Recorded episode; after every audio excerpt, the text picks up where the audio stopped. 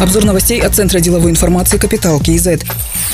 Министр финансов Ерулан Жамалбаев объяснил, почему просит нести поправки в указ о моратории на проверки малого бизнеса. Введенный в прошлом году трехлетний мораторий снизил кассовую дисциплину предпринимателей. Некоторые восприняли ограничения на проверки как шанс безнаказанно уклоняться от налогов, заявил министр финансов. По его информации, в прошлом году в рамках проекта «Гражданский контроль. Требуй чек» поступило 16,5 тысяч сообщений о нарушениях. Также поступило 7 тысяч жалоб, на которые Комитет госдоходов не мог реагировать из-за моратория. Поэтому Министерство финансов предлагает разрешить проводить проверки по жалобам граждан.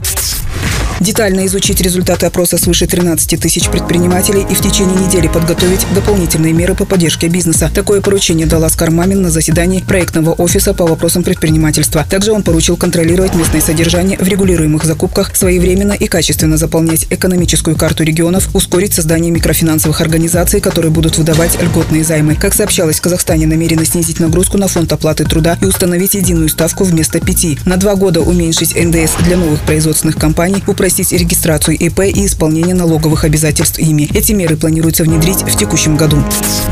Участниками Астана Хаб стали 22 международные IT-компании. В целом участниками международного технопарка являются 406 компаний, которые получают налоговые преференции, рассказали в пресс-службе Астана Хаб. Они освобождены от уплаты корпоративного подоходного налога НДС, НДС на импорт товаров, индивидуального подоходного налога за резидентов и социального налога за нерезидентов. Доход участников технопарка за прошлый год составил 52 миллиарда 300 миллионов тенге. Главная цель преференции – предоставить возможность технологическим компаниям сэкономить и реинвестировать в развитие своих проектов. Для получения льгот не обязательно находиться на территории Астана-Хаб или столицы. Эта мера действует до 2024 года.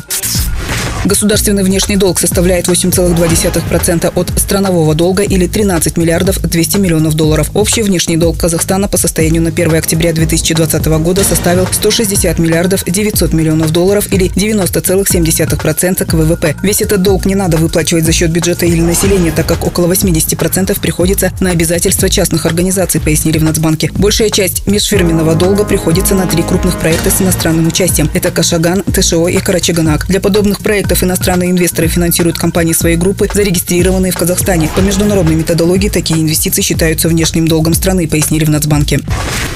Компания KSL опубликовала финансовые результаты за прошлый год. Чистая прибыль выросла на 75,5% и составила 17 миллиардов 578 миллионов тенге против 10 миллиардов 15 миллионов тенге годом ранее. Операционная прибыль увеличилась на треть и составила 11 миллиардов 220 миллионов тенге. Чистый объем продаж вырос на 11,5%. Доходы компании от услуг выросли примерно на 2% до 140 миллиардов 49 миллионов тенге. Абонентская база на конец года составила 8 миллионов 55 тысяч пользователей.